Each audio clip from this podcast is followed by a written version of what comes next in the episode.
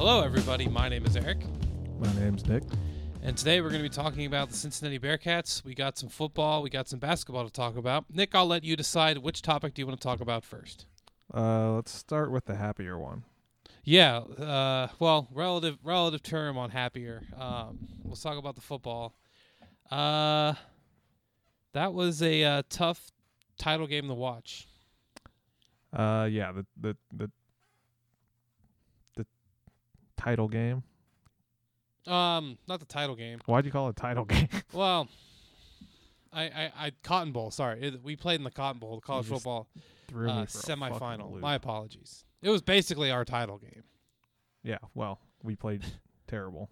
The de- I thought the defense played pretty well, all things considered. They only They gave held up as well as they could. they held up as well as they could. It really was the offense that seemed to struggle.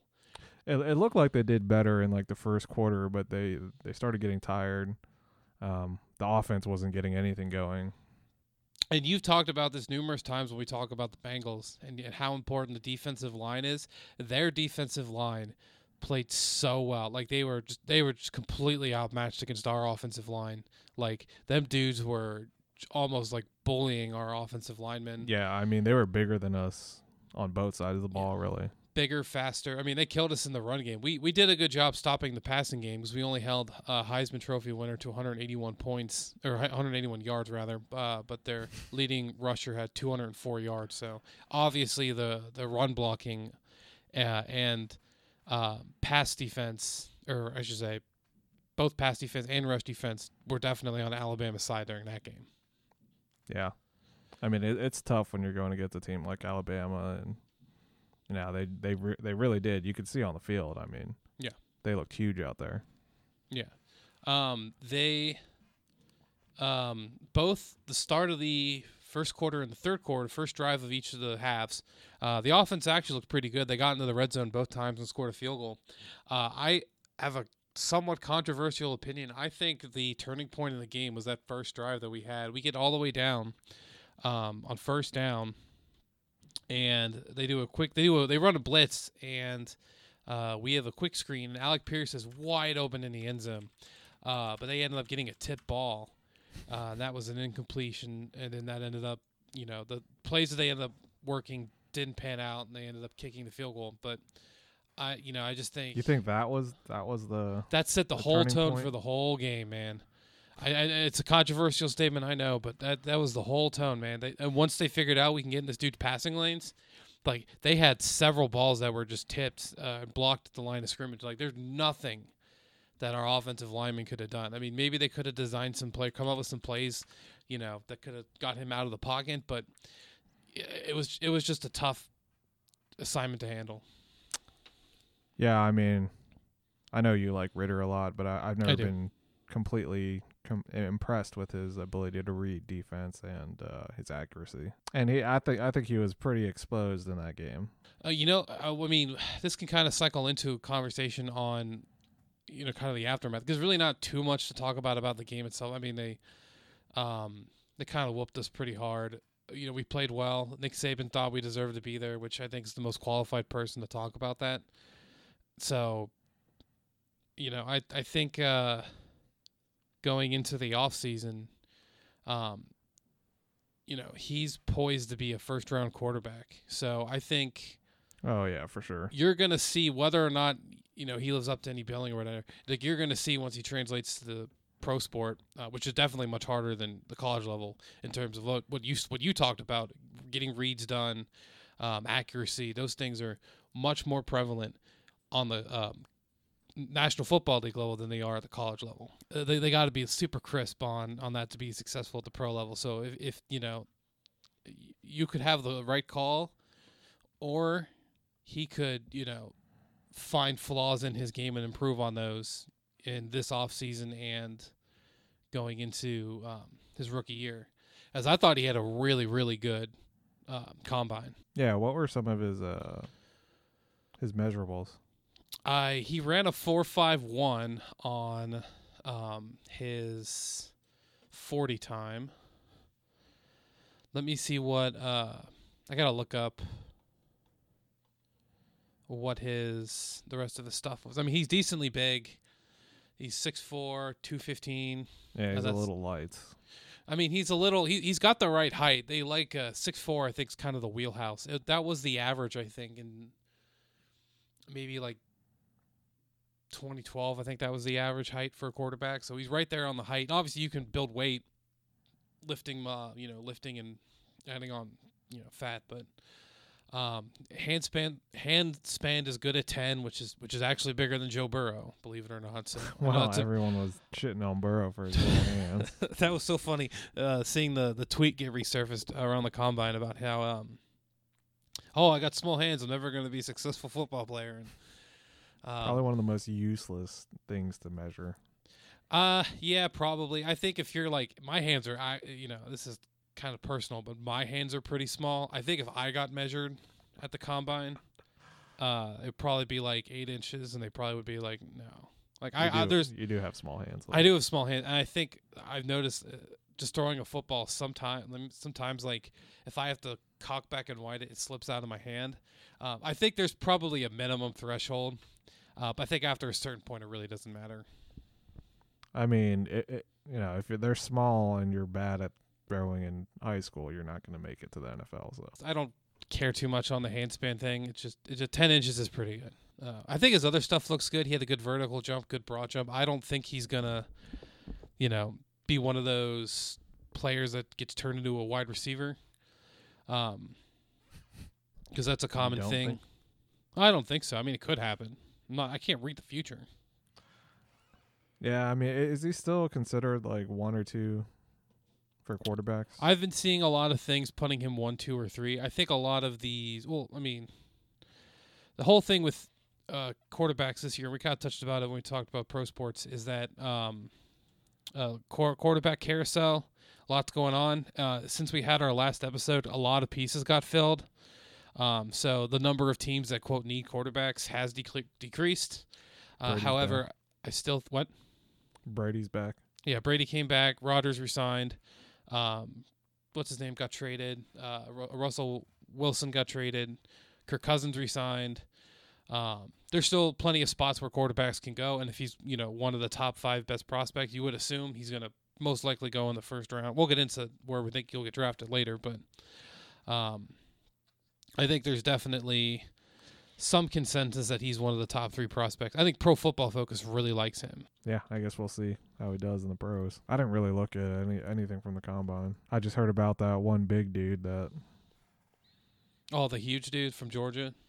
Yeah, Uh, I do think that if um, we would have played either Georgia or Michigan, we would have had a better matchup. But I, it is what it is.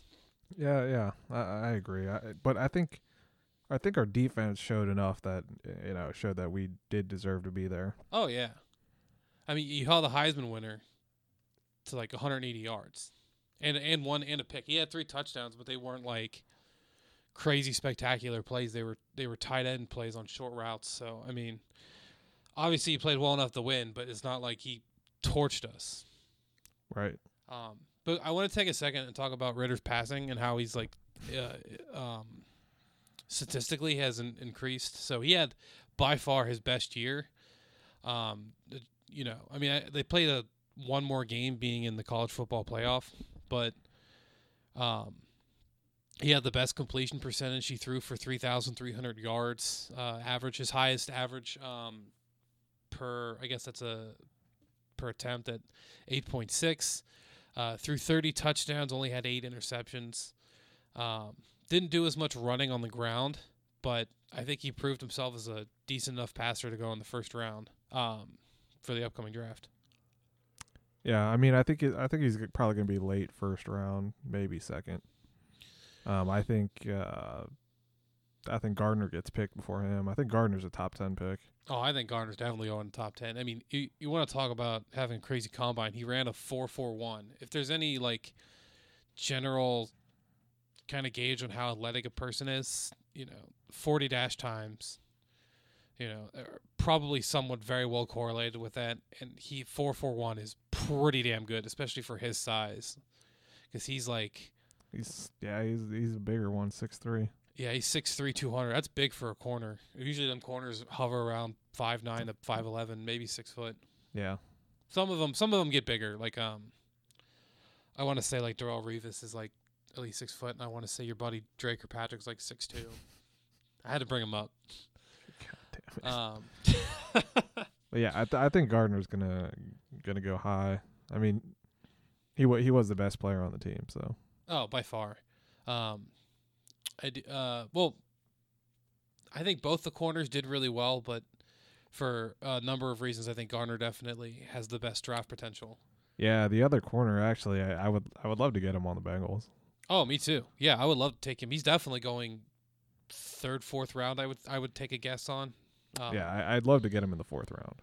yeah, I think that would be a steal. Um, I do want to make a comment. Uh, it's somewhat controversial. I think there's going to be three first round Bearcats taken in the first round of the draft, which um, uh, we've only had. If I, I looked it up somewhat recently. Uh, we've only had one player get drafted in the first round, and that was back in like the 70s. Uh, Gardner's a lock at probably being top 10. Uh, Ridder's probably going to go in the first round, and then Alec Pierce had a really good. He also had a really good um, uh, combine. He stands at about 6'4", 6'3", 6'4", ran a four three three. Um, pretty good on the other. Um, what are they called? I don't know. Things measurables. Um, statistically, you know, he played pretty well. Hit 800 yards for eight touchdowns. Uh, considering how much we ran the ball, um, we were definitely not like the biggest passing school last year. So I would say he did pretty well. Yeah, Um, so I, I'm gonna, you know, that size and that speed, and he's like the right age. He's a senior, so he's about 22, 21, 22.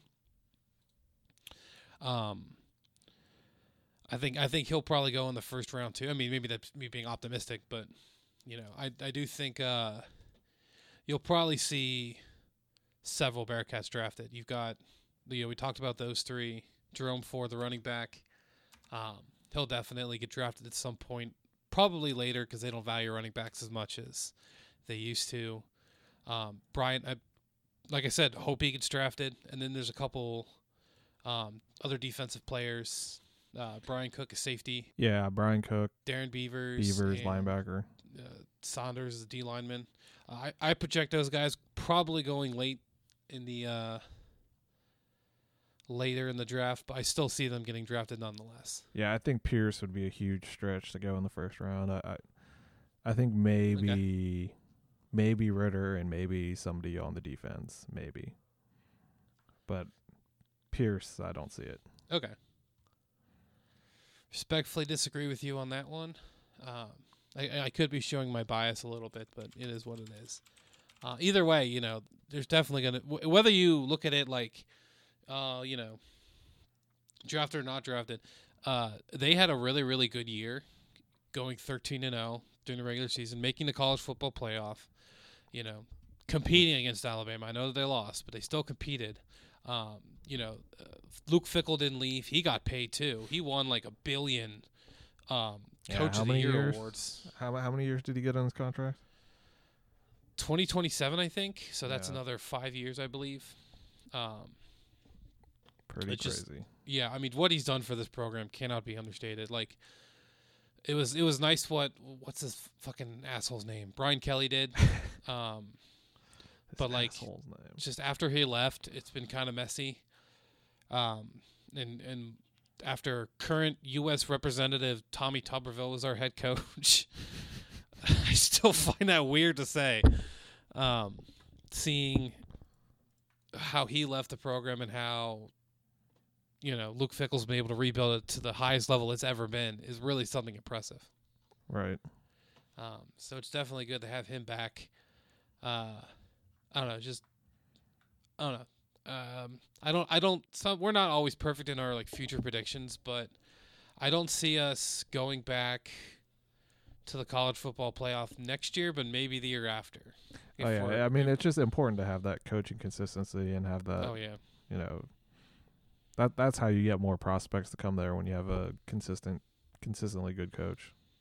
yeah, and we've definitely been consistently consistent. The first year he was here, I think he, you know, obviously struggled because uh, he was working with a bunch of players from dumb old Tummaville. So I think he was working with the best that he could, and then, you know, next two years, eleven and eleven and two, pretty good. The next year, eleven and three, pretty good.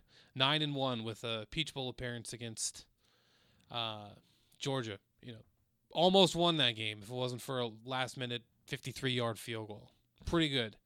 You know, college football playoff playing against Alabama, pretty good. You know, overall, he's I think he's done a really good job here, and I, I cannot under understate just how great it's been to have him. Yeah. Well put. Yes, well put. Uh, something that is not very well put is how the basketball team did this year. Um, I barely watched any of the games. I tell you what, it was not fun to watch. You know, season ticket holder. I, there was a couple games I'm like, do I even want to go to this? Because it just,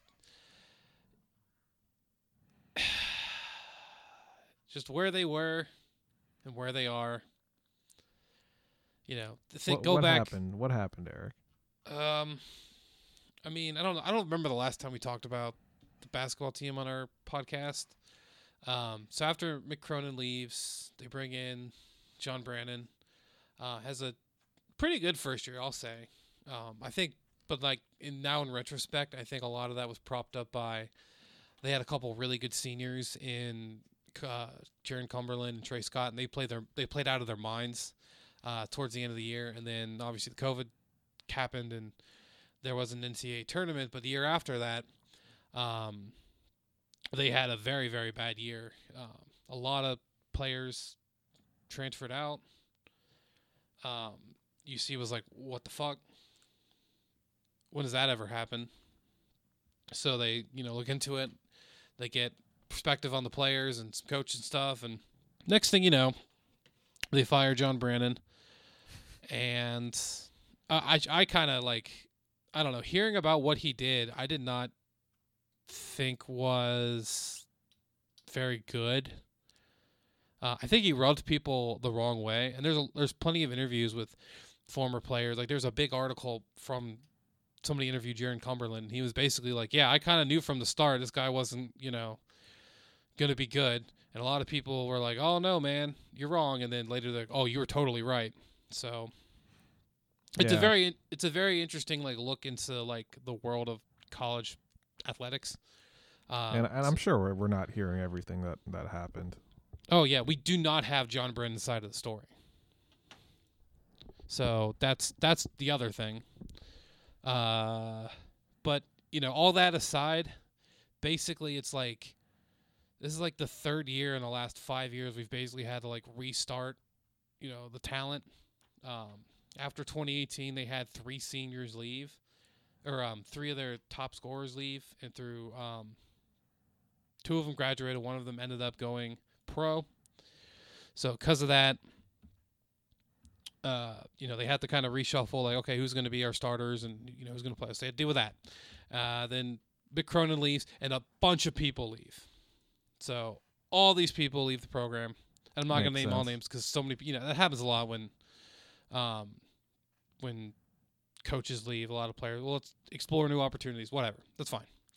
Uh, then you know, he comes in after his first year, a bunch of people leave, a bunch of new people come in. Okay.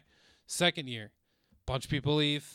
You know, it's it's like every year they're they're kind of restarting, you know, who's playing. It's not like the olden days where I'm talking olden days, like five years ago, where, you know, you get a bunch of people and they, they stay for the, you know, they stay for their full four years or maybe they leave out after, you know, three.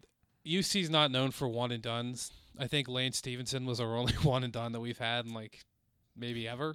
Uh, no, that, there was some they had back in uh, um, I think during the Kenny Martin. I think there was a couple year players who uh, declared after one year. Either way, we're not a one and done school. Most kids stick around for three to four years. I mean, yeah, we're not one of the the most well known schools for basketball.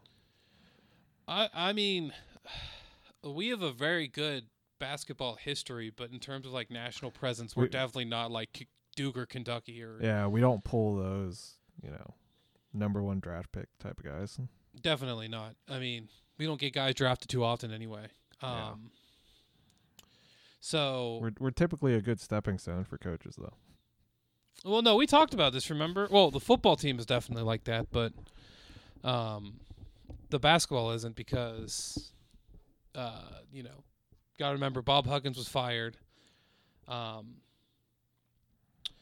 uh, the guy after that, I think Andy Kennedy, I think it was his name. He only lasted like a year or two. He left. Um, then Cronin was here for 15 years. And yes, he did go somewhere else, but John Brannen got fired. Nobody knows where he's at. So it's not like like Xavier really is the true like stepping stone basketball coach because so many of their coaches leave and go on to um, other players like Sean Miller, Chris Mack, name a few. Um, but you can go back and, and like look at the list. It's like every every like four or five years, uh, a Xavier coach will come in, do really well, build their program up, then they'll leave, take a better job, and they got to restart. Kind of like our football coaches. Uh, it's it's the same thing. It really is. Like okay, uh, you know, Mark Dantonio is going to come in. He's gonna he's gonna come up and he's going to do a good job, and he's going to go to Michigan State, and then Brian Kelly's going to come in. He's going to do a really good job. He's going to build a program, and then he's going to leave to go to Notre Dame, and then Tommy Tuberville, or no, not Tommy, who was the guy? Butch Jones is going to come in. He's going to do really well. And he's going to build the program up, and then he's going to leave for Tennessee. And then Tommy Tuberville, he's going to come in, and he's going to do really well. And then he's going to actually not do very well, and he's going to get fired, and he's going to go become representative of Alabama. I don't know why. I still can't get over that. That's why I keep bringing it up. Oh my gosh. And and then you got um, Luke Fickell, who has been in like various rumors uh, from like Michigan State. Um, I want to say Colorado uh, looked at him like a couple places have like inquired about him, and as well as our assistant coaches like Marcus Freeman. You know, we had a really good defense in 2020.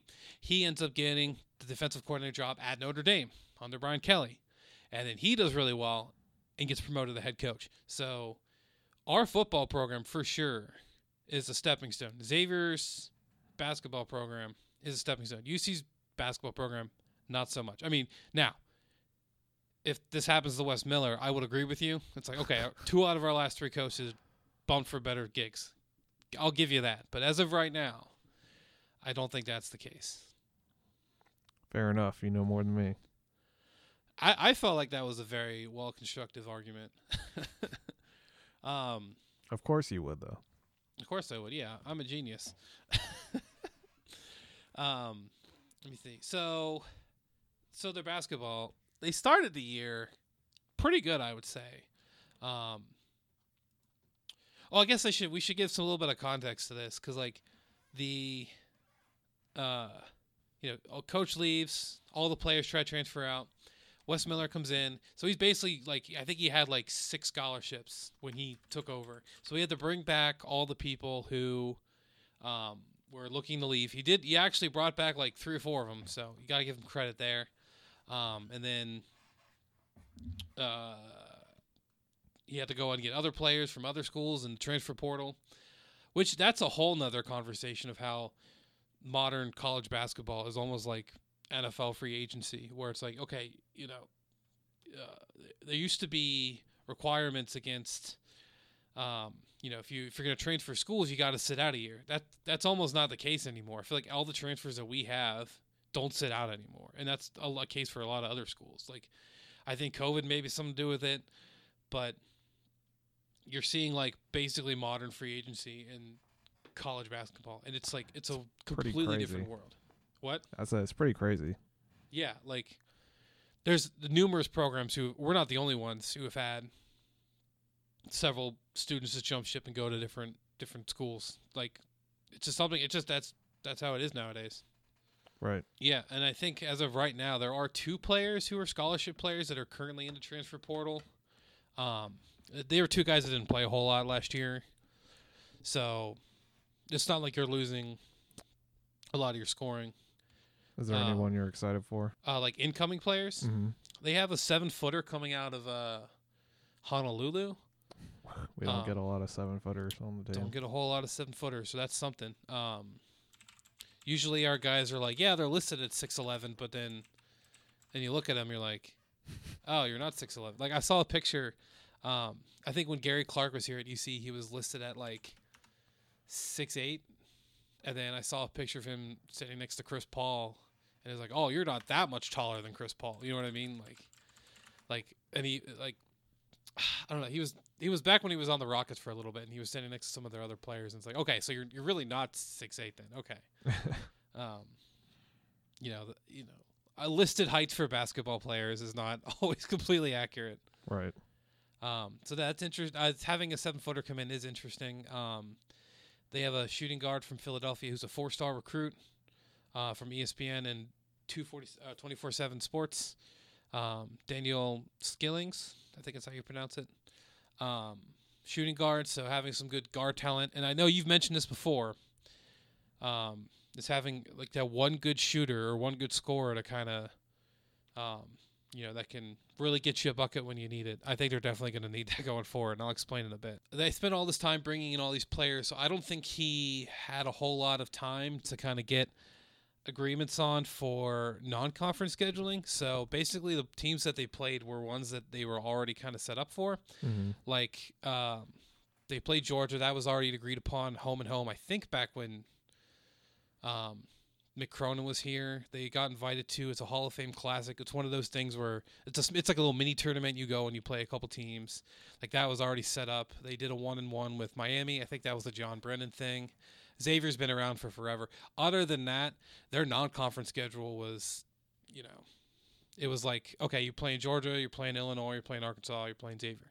Everything else, um, was very small schools that come in, take a paycheck, and then you leave. Oh, we actually went to the uh, Miami Ohio game, if you remember. No, we did. Yeah. Um, yeah, that was uh, that was a fun game. We won very that back one. and forth. We did win that that was one. a very close game. yeah, they. I think we took the lead, maybe like a couple minutes left, or a couple seconds left rather, and then they got the ball in the inbound and just missed it. Very exciting. I hadn't been up to Miami of Ohio, uh, like the campus in a long time, so it was cool to it was cool to do that. I wish we would do that more with some of the other schools around here, like uh, OSU or what's the other one? Ohio University, more Miami. I mean, they already play Xavier, but that's a different story. So they come out of non-conference with only three losses and ten wins. So ten and three, and one of those being a win against then number 14 Illinois. Pretty good. Then you get the conference schedule, and it's a mess. Uh, they lose a bunch of games. I mean, obviously Houston was really good, but they, I mean, we haven't beaten them since 2020. It's like every game we play against them, they're beating us by 20, 30 points. Um, I mean, the back end is really where their schedule was really tough because their you know front end's pretty cupcake. Uh, but yeah, the uh, I think if I'm counting this right, one, two, three, four, five, six, seven, eight, nine. Yeah, they they went three and nine for the last twelve games of the year, which is pretty tough. I don't think they were going to be a tournament team, but you start fourteen and five. That's pretty good. And then they hit that rough stretch, and that was that was coffin nails for our season. Gotcha. Yeah. So that's been I don't know. That was that was kind of tough to swallow. They were losing a bunch of games. Some they probably shouldn't have lost. But Oh, that happens when you're a bad team. I think they're a bad team now. I think they'll definitely get better. And obviously they lose in the conference tournament against Houston. Yeah, I mean, I, I just looked up the uh, some of the incoming players because uh, looking to the f- future is a lot more interesting to me at this point. And this uh, guy, Sage Tolentino, the seven footer, he's he played for Hamilton actually. Hamilton High School. Wow. Okay. Okay. Yeah. So, oh, his hometown is Honolulu. yeah, he and- moved, Okay. and he's uh he's Filipino American, That's pretty cool. seven footer Filipino, crazy. I, I'm under the assumption that people live their entire lives in their hometown. so I didn't know. I didn't even see the high school. So I just assumed that they were, uh, you know, someone who's that, that Hamilton High School just happened to be out in Honolulu. I didn't see the Ohio part on it, but uh, that's pretty interesting. And uh, part Filipino. That's pretty cool. Yeah, I'm sure he's gonna get a lot of attention from uh, Filipino basketball fans. Yeah, so there looks like they're bringing in some decent talent. I don't know who's going to leave, but they do have a decent amount of. This, this is more future talk now. They have a couple people leaving. They got uh, DeJulius, who is a senior. I think he may have one more year left because of the COVID. I think everybody who was on a college team the year after uh, it shut down for the thing, it gets an extra year of eligibility. I think. So they've got a couple seniors. Um, I don't know who's going to stick around for that extra year, who's going to transfer out. There have been um, some cases of people using that extra year to go play for a different school. Some of these dudes, like Ab- Abdul Abdul, is a grad student, um, so he's definitely. I'm pretty sure his eligibility's done. Um, Hayden Koval is another one. He actually, believe it or not, is like 36th all time on career block shots. He's got more block shots than David Robinson. Can you believe that? That's kind of crazy. That's unbelievable. I mean, he played an extra year, but like even still, I don't know. Some of, looking in the college uh, basketball metrics some, or stats, sometimes it's like, whoa, no way. Yeah. Um, a couple other walk-ons, I think, are. Oh no, sorry, one of the walk-ons, Sam Martins, he's leaving. So I don't know. Uh, we'd have to kind of circle back on this probably before the year starts to kind of know who all left, but like it's definitely another like rebuild. players are coming in, players transferring out. Who knows who we're going to get on the wire? Yeah. Um, I mean, I, I think it's going to be a tough, uh, a tough sell to get people to come here right now, well, especially after all the controversy and how long it took um, UC to do something about it. I think what might help is the football program's really good. That may kind of bleed over in the basketball. If that, I mean, if that continues, um, who knows? I mean, how how do you feel about us moving conferences you know, on the basketball side? Oh, that's great. I mean, uh, we we should really go into that like its own thing. But you know, Big Twelve without Oklahoma and without Texas, I think on the basketball side is still pretty competitive. You have Baylor. Uh, let let me actually look at the Big Twelve because I forget all the teams that are in there. Big 12 Conference men's basketball. Okay. So you have Baylor. They were, I think they're a current number one seed, and they are, they went to the national championship last couple years. Uh, Iowa State, we played them a couple years ago. They were definitely tough. Um, Kansas is, per, like every year, Kansas is good. Um, Kansas State, decent. Um, Oklahoma's leaving. Um, Oklahoma State, sure decent. TCU, decent. Texas, whatever, is leaving. Um, Texas Tech, you've got, uh, they were in the national championship somewhat recently, so or Final Four or something. So they're a good program, and we obviously have West Virginia, who Bob Huggins is the coach there. So there's obviously still a good program. Not to mention, we're also taking with us Houston and UCF. Probably, you know, Houston and us are probably the better basketball teams. UCF maybe more football. So uh, we're still bringing, you know, good basketball into the conference, despite, you know, two decent programs heading out. Right. So it's definitely an upgrade, and I think if they want to, I mean, obviously, if they want to like compete at the higher level, you know, if they want to get, you know, Final Fours, if they want to get um, kind of back to their glory days, they're going to have to get good in this conference and then compete from there. Because this is probably, this is a good conference for for basketball, and it probably will be for a long time. Like Oklahoma is really only good in like really really good in football. I don't know how good their basketball pro. I mean Trae Young. I think their only claim to fame as of recent. Texas has like been, I don't know. I don't want to say trash, but they've been trash for, you know, since Colt McCoy. Yeah. So I'm not particularly worried about them leaving. You know, and like I said, we're bringing in Houston. They're pretty good. UCF, we we compete with them, and they're always a tough matchup either way. So, you know, if if they can kind of get good in the Big 12, I think is going to do like wonders for their program. Not to mention too, you're going to be recruiting, you know, they recruit nationally obviously, but imagine going into, you know, going to recruit say, "Hey, I know you don't like X university, whatever you whatever this, you know, Kansas or whatever. How about you come here and you can whoop their ass? You know, I, there's people definitely. That's definitely a thing that's on people's heads. I think that was the thing with Michael Jordan. Yeah, I, I never thought about that. That's a good point. It's definitely going to be, you know, think of it as like a five year. We should really circle back in like five years and kind of review like what our statements are. But like, you know, five years from now, this is where we should really be looking and seeing like, okay, if you did a good job, you'll see it. You'll see it by then. It's definitely not going to be one or two years. They kind of have to, you know, kind of do well for the program the next couple years while they're not in the Big 12, and then you know, kind of you know, um, play to that level of a higher level of basketball. As honestly, like I, as much as people bitch about how poor our basketball conference is, there's usually a, a couple good teams, three or four.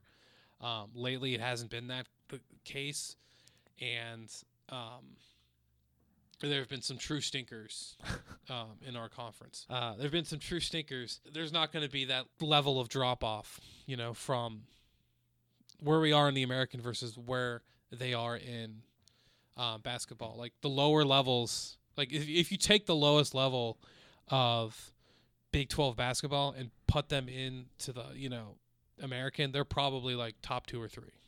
Right. So, I think I think they'll play up to that level. I don't think they're to, you know, fall off or anything. And and maybe uh uh I don't know, it'll be interesting to see fo- on the football side too where where uh how things play out there.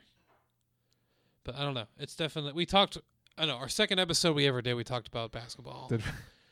Yeah, uh, the first it was like back in 2012. It was like right before the pandemic, and I was like, "Oh, super optimistic," and then like shutdown happened, and ever since then it's been it's been pretty rough. But, um, I don't know. It's the short term's going to be rough. I think in the long term it'll it'll it'll be it'll return to better years. right. All right, Nick, do you have anything else that you want to say? I got nothing more. For, Uh, I had fun recording this one. Um, well, if you don't have anything else to say, just want to say thank you very much for listening. Uh, hope you enjoyed our podcast. If you did, please subscribe and listen to us for next time. Uh, until then, hope you have a good rest of your day.